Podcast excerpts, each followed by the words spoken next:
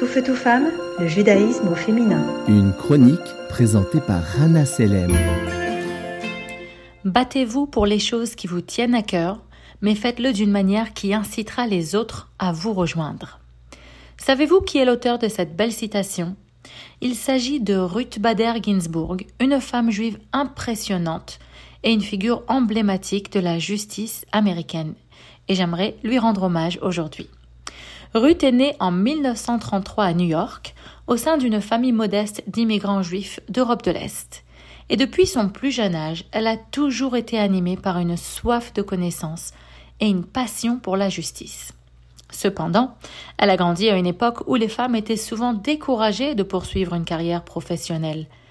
Malgré cela, elle a obtenu sa licence à l'université de Cornell, puis a poursuivi des études à la faculté de droit de Harvard, où elle était l'une des neuf femmes d'une promotion de 500 élèves. Après avoir obtenu son diplôme de droit, elle se mit à chercher un emploi dans le domaine juridique. Hélas, malgré son talent et son intelligence, elle fut confrontée à, à une triple discrimination. Elle était femme, mère de famille et de surcroît juive.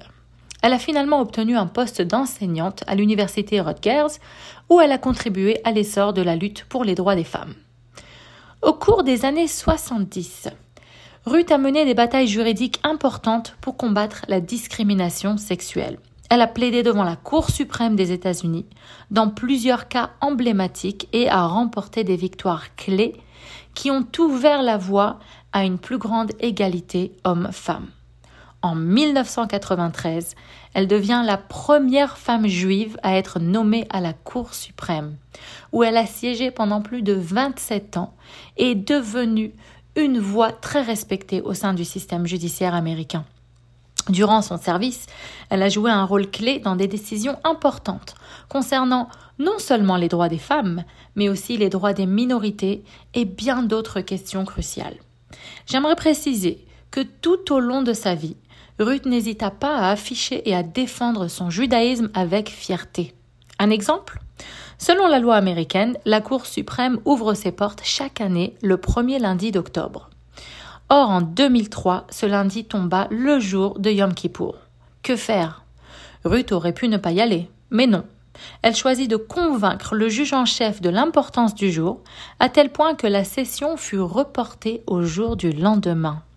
Quel courage Ruth s'est éteinte le 18 septembre 2020 à l'entrée de Rosh Hashanah, laissant derrière elle un héritage impressionnant.